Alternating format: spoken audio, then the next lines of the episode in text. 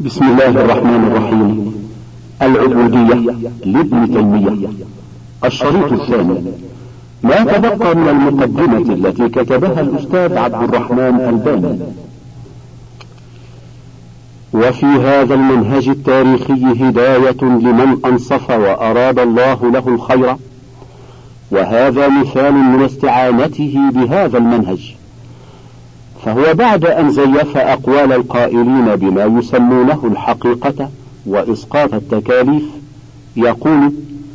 لم يكن في السلف من هؤلاء أحد وقد كثرت مثل هذه المقالات في المستأخرين وأما المتقدمون من هذه الأمة فلم تكن هذه المقالات معروفة فيهم وهذه المقالات هي محادة لله ورسوله ومعاداة له وصد عن سبيله ومشاقة له ثم يقول ولا ريب أن المشركين الذين كذبوا الرسول يترددون بين البدع المخالفة لشرع الله وبين الاحتجاج بالقدر على مخالفة أمر الله وقد استخدم المنهج التاريخي حين حقق القول فيما يسمونه بالفناء فقبل ما جاء به الرسول صلى الله عليه وسلم وكان عليه أصحابه ورفض ما لم يكن كذلك يقول وهذا الفناء كله نقص وأكابر الأولياء كأبي بكر وعمر والسابقين الأولين من المهاجرين والأنصار لم يقعوا في هذا الفناء فضلا عمن هو فوقهم من الأنبياء وإنما وقع شيء من هذا بعد الصحابة وكذلك فعل حين حقق القول في عدم شرعية ذكر الله بالاسم المفرد قال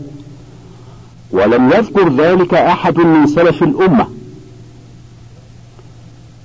دال ومن ذلك وهو في الحقيقة مما يتردد بين المنهج اللغوي والمنهج التاريخي تنبيهه إلى تغير معاني الألفاظ وتغلب بعض الاصطلاحات على بعض أو بالأحرى حمل الألفاظ القديمة لمعاني جديدة. وقد نبه الغزالي في الإحياء إلى ما عرض من التطور لبعض الألفاظ والمصطلحات الشرعية في فصل بعنوان بيان ما بدل من ألفاظ العلوم وابن تيمية يستعمل هذا المنهج في مختلف المجالات ومن ذلك مجال الاصطلاحات اللغوية ها ويلاحظ بصورة عامة أن ابن تيمية في إصلاحه المنهجي أعني إصلاحه لفوضى المنهج الفكري لم يعالج انحراف المنهج لدى الباطنة لم يعالج انحراف المنهج لدى الباطنية وأمثالها باعتماد المنهج الظاهري مثلا ولم يعالج شطط غلاة القياسيين بإنكار القياس وبهذا يكون كمن يعالج الداء بالداء وإنما جاء برد الأمور إلى طبيعتها فكان منهجه الفكري أخلد وأبقى وأبلغ أثرا في الإصلاح كأي علاج صحيح فإن الذين يعالجون الانحراف بالانحراف لا يزيدون على أن يجعلوا في حياة الناس انحرافين بديل الانحراف الواحد وتظل الأمة من بعدهم بحاجة إلى علاج ولذا كان سبيله العودة بأصول منهج الفكر الإسلامي إلى الأوضاع الطبيعة السوية في جميع مناحيه. وأكد بصدد القياس أنه لم يرد في الشرع الإسلامي أي في كتاب الله وسنة رسوله صلى الله عليه وسلم أمر ولا نهي يخالف القياس الصحيح. فكل نص في الإسلام منطبق على مقتضى العقل والحكمة وموافق لما يوجبه القياس أي القياس الصحيح وبيان لمنهجه الذي أقام عليه نظريته في العبودية فخلصها من الشوائب والانحرافات والمفاهيم الخاطئة التي طرأت على الفكر الإسلامي نذكر ما يشير إليه هو من أصول فكرية خلال كلامه ألف فهو يقول وأصل كل ضلال من ضل إنما هو بتقديم قياسه على النص المنزل من عند الله وتقديم اتباع الهوى على اتباع أمر الله فإن الذوق والوجد ونحو ذلك هو بحسب ما يحبه العبد ويهواه فكل محب له ذوق ووجد بحسب محبته وهواه وفي هذا الاصل يبين اهميه النص وموقف العالم منه ويضع حدا للتفريق بين ما هو ذاتي يختلف من فرد الى اخر وبين ما هو موضوعي تتلاقى عنده افكار العلماء ذوي الاختصاص باء ويقول وجماع الدين أصلان ألا نعبد إلا الله ولا نعبده إلا بما شرع لا نعبده بالبدع كما قال تعالى فمن كان يرجو لقاء ربه فليعمل عملا صالحا ولا يشرك بعبادة ربه أحدا وذلك تحقيق الشهادتين شهادة أن لا إله إلا الله وشهادة أن محمدا رسول الله ففي الأولى ألا نعبد إلا إياه وفي الثانية أن محمدا هو رسوله المبلغ عنه فعلينا أن نصدق خبره ونطيع أمره وقد بين صلى الله عليه وآله وسلم بين لنا ما نعبد الله به ونهانا عن محدثات الأمور وأخبر أنها ضلالة قال تعالى بلى من أسلم وجهه لله وهو محسن فله أجره عند ربه ولا خوف عليهم ولا هم يحزنون ومثل ذلك قول ابن تيمية والعبادة والطاعة والاستقامة ولزوم الصراط المستقيم ونحو ذلك من الأسماء مقصودها واحد ولها أصلان أحدهما ألا يعبد إلا الله الثاني ألا يعبد إلا بما أمر وشرع ولا يعبد بغير ذلك من الأهواء والظنون ويقول فكل عمل أريد به غير الله لم يكن لله وكل عمل لا يوافق شرع الله لم يكن لله بل لا يكون لله الا ما جمع الوصفين ان يكون لله وان يكون موافقا لمحبه الله ورسوله وهو الواجب والمستحب وهذا الاصل هو اصل الدين وبحسب تحقيقه يكون تحقيق الدين وبه أرسل الله الرسل وأنزل الكتب وإليه دعا الرسول وعليه جاهدا وبه أمر وفيه رغبا وهو قطب الدين الذي يدور عليه رحاه جيم وابن تيمية رحمه الله ينبه إلى المنهج الخاطئ في فهم الدين وتناول قضاياه وينبه إلى أنه ليس من التفويض أبدا اعتقاد نقيض مدلول اللفظ فيقول وهؤلاء عمدتهم اتباع آرائهم وأهوائهم وجعلهم ما يرونه ويهوونه حقيقة ويأمرون باتباعها دون اتباع أمر الله ورسوله نظير بدع أهل الكلام من الجهمية وغيرهم الذين يجعلون ما ابتدعوه من الأقوال المخالفة للكتاب والسنة حقائق عقلية يجب اعتقادها دون ما دلت عليه السمعيات ثم الكتاب والسنة إما أن يحرفوا القول فيهما عن مواضعه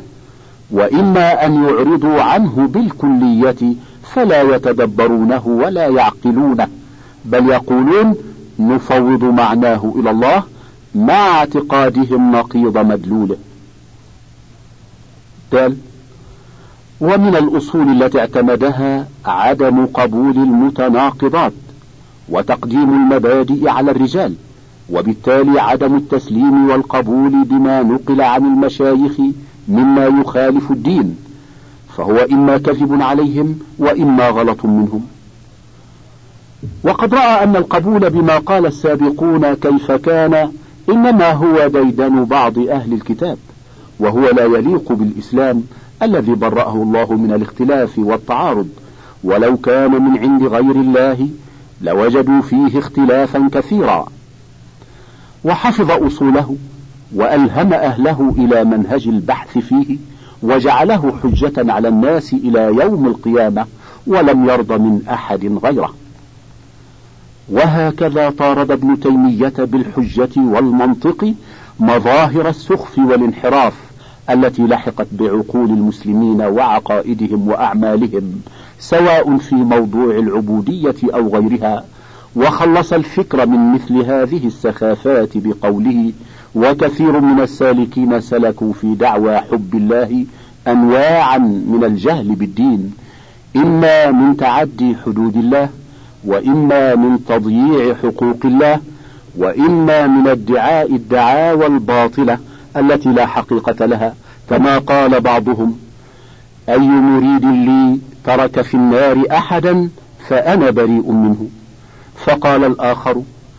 أي مريد لي ترك أحدا من المؤمنين يدخل النار فأنا منه بريء قال ابن تيمية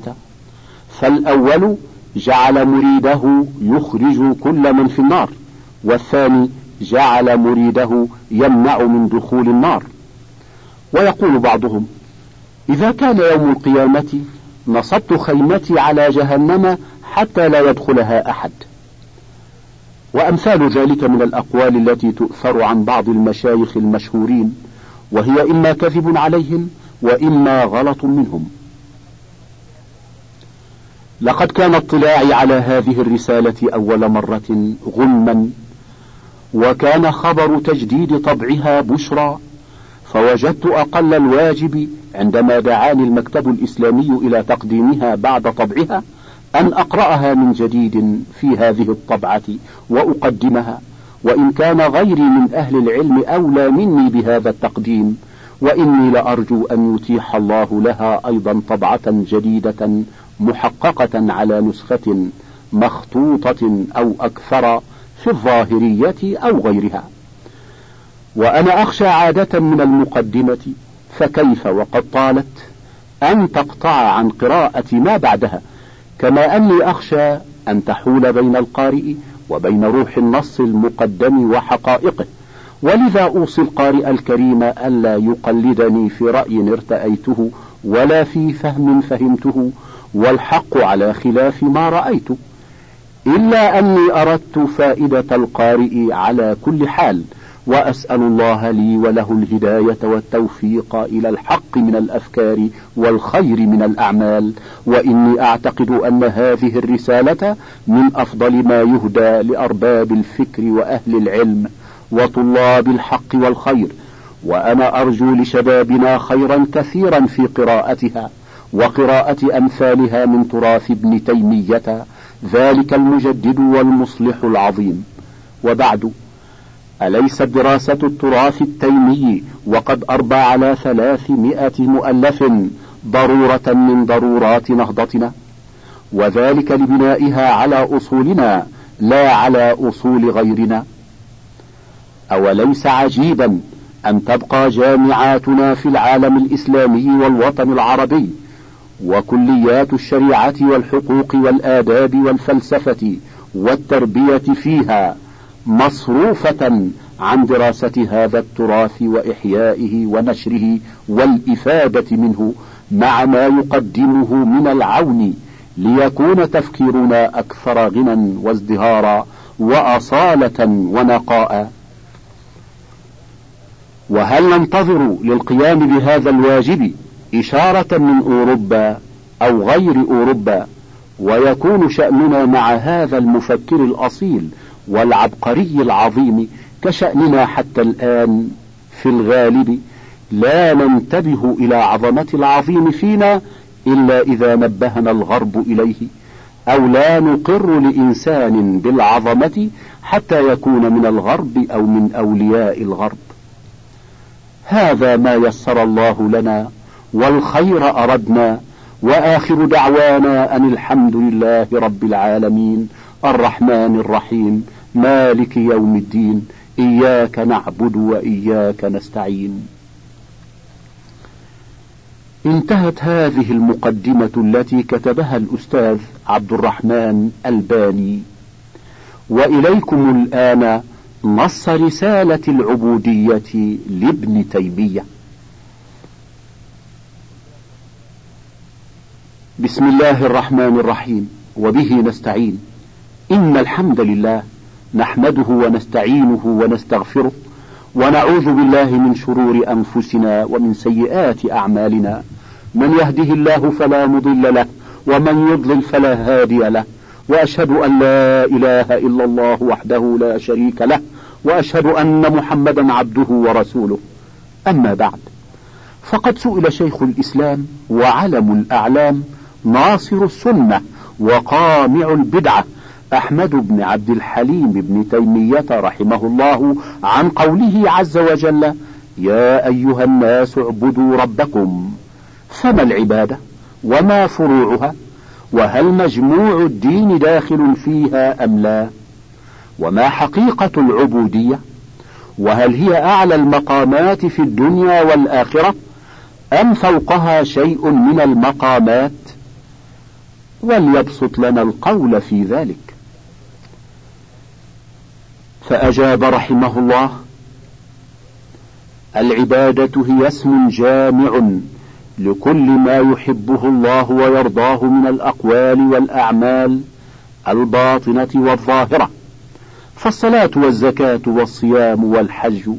وصدق الحديث وأداء الأمانة وبر الوالدين وصلة الأرحام والوفاء بالعهود والأمر بالمعروف والنهي عن المنكر والجهاد للكفار والمنافقين والإحسان للجار واليتيم والمسكين وابن السبيل والمملوك من الآدميين والبهائم والدعاء والذكر والقراءة وأمثال ذلك من العبادة وكذلك حب الله ورسوله وخشية الله والإنابة إليه وإخلاص الدين له والصبر لحكمه والشكر لنعمه والرضا بقضائه والتوكل عليه والرجاء لرحمته والخوف من عذابه وامثال ذلك هي من العباده لله وذلك ان العباده لله هي الغايه المحبوبه له والمرضيه له التي خلق الخلق لها كما قال تعالى وما خلقت الجن والانس الا ليعبدون وبها ارسل جميع الرسل كما قال نوح لقومه اعبدوا الله ما لكم من إله غيره وكذلك قال هود وصالح وشعيب وغيرهم لقومهم وقال تعالى ولقد بعثنا في كل أمة رسولا أن اعبدوا الله واجتنبوا الطاغوت فمنهم من هدى الله ومنهم من حقت عليه الضلالة وقال تعالى وما أرسلنا من قبلك من رسول إلا نوحي إليه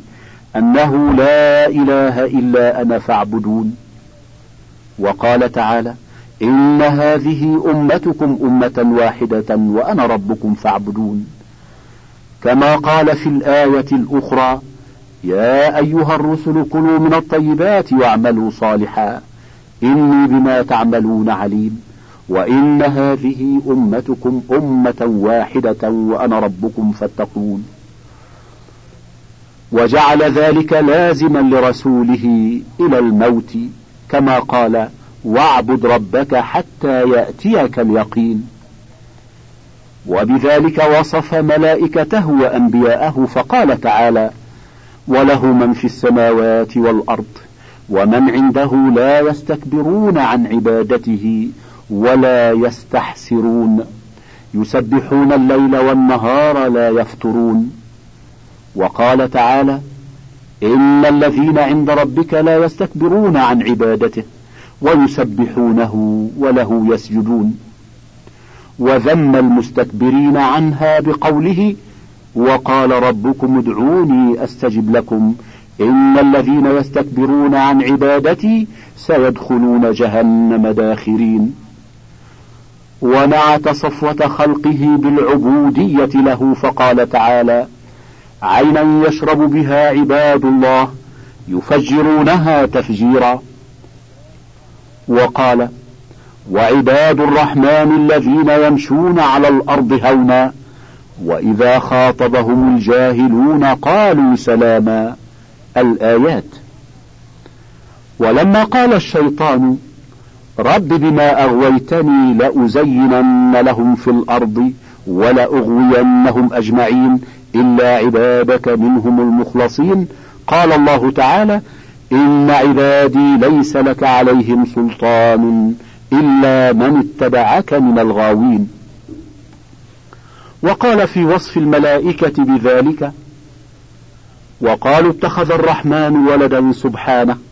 بل عباد مكرمون لا يسبقونه بالقول وهم بأمره يعملون يعلم ما بين أيديهم وما خلفهم ولا يشفعون إلا لمن ارتضى وهم من خشيته مشفقون وقال تعالى وقالوا اتخذ الرحمن ولدا لقد جئتم شيئا إدا تكاد السماوات يتفطرن منه وتنشق الأرض وتخر الجبال هدًّا أن دعوا للرحمن ولدا وما ينبغي للرحمن أن يتخذ ولدا إن كل من في السماوات والأرض إلا آتي الرحمن عبدا لقد أحصاهم وعدهم عدا وكلهم آتيه يوم القيامة فردا وقال تعالى عن المسيح الذي ادعيت فيه الإلهية والبنوة إن هو إلا عبد أنعمنا عليه وجعلناه مثلا لبني إسرائيل ولهذا قال النبي صلى الله عليه وسلم في الحديث الصحيح لا تطروني كما أطرت النصارى عيسى ابن مريم فإنما أنا عبد فقولوا عبد الله ورسوله وقد نعته الله بالعبودية في أكمل أحواله فقال في الإسراء سبحان الذي أسرى بعبده ليلا وقال في الإيحاء فأوحى إلى عبده ما أوحى وقال في الدعوة وأنه لما قام عبد الله يدعوه كادوا يكونون عليه لبدا وقال في التحدي وإن كنتم في ريب مما نزلنا على عبدنا فأتوا بسورة من مثله فالدين كله داخل في العبادة وقد ثبت في الصحيح أن جبريل لما جاء إلى النبي صلى الله عليه وسلم في صورة أعرابي وسأله عن الإسلام قال الإسلام أن تشهد أن لا إله إلا الله وأن محمدا رسول الله وتقيم الصلاة وتؤتي الزكاة وتصوم رمضان وتحج البيت إن استطعت إليه سبيلا قال فما الإيمان قال أن تؤمن بالله وملائكته وكتبه ورسله والبعث بعد الموت وتؤمن بالقدر خيره وشره قال فما الإحسان قال أن تعبد الله كأنك تراه فإن لم تكن تراه فإنه يراك ثم قال في آخر الحديث هذا جبريل جاءكم يعلمكم دينكم فجعل هذا كله من الدين والدين يتضمن معنى الخضوع والذل يقال دنته فدان أي أذللته فذل ويقال يدين الله ويدين لله أي يعبد الله ويطيعه ويخضع له فدين الله عبادته وطاعته والخضوع له والعبادة أصل معناها الذل أيضا يقال طريق معبد إذا كان مذللا قد وطئته الأقدام لكن العبادة المأمور بها تتضمن معنى الذل ومعنى الحب فهي تتضمن غاية الذل لله تعالى بغاية المحبة له فإن آخر مراتب الحب هو التتيم وأوله العلاقة لتعلق القلب بالمحبوب ثم الصبابة لانصباب القلب إليه ثم الغرام وهو الحب الملازم للقلب ثم العشق واخرها التتيم يقال تيم الله اي عبد الله فالمتيم المعبد لمحبوبه ومن خضع لانسان مع بغضه له لا يكون عابدا له ولو احب شيئا ولم يخضع له لم يكن عابدا له كما قد يحب الرجل ولده وصديقه ولهذا لا يكفي احدهما في عباده الله تعالى بل يجب ان يكون الله احب الى العبد من كل شيء وان يكون الله اعظم عنده من كل شيء بل لا يستحق المحبه والخضوع التام الا الله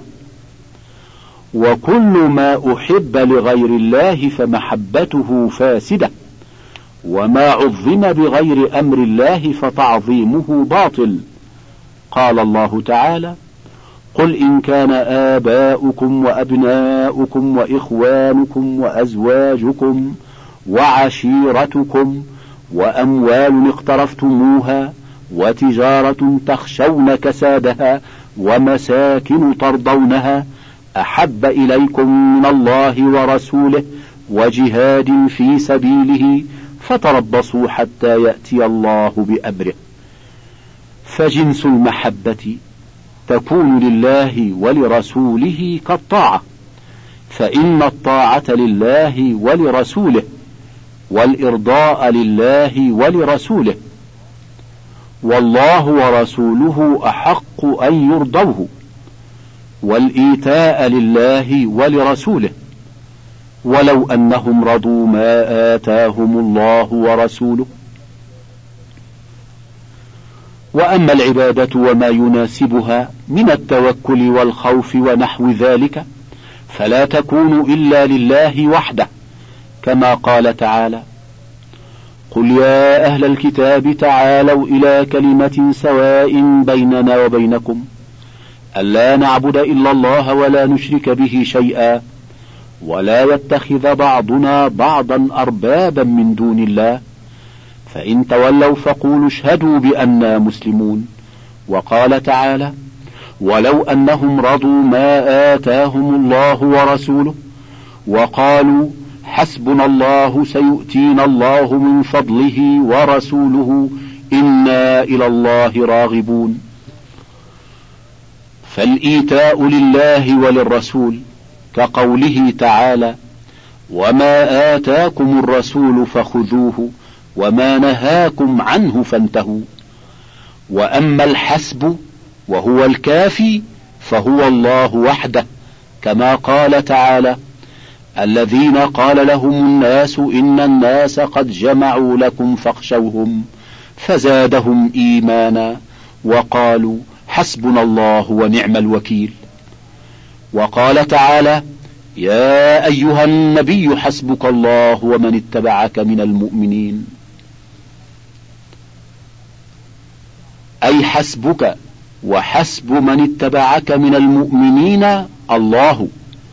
ومن ظن ان المعنى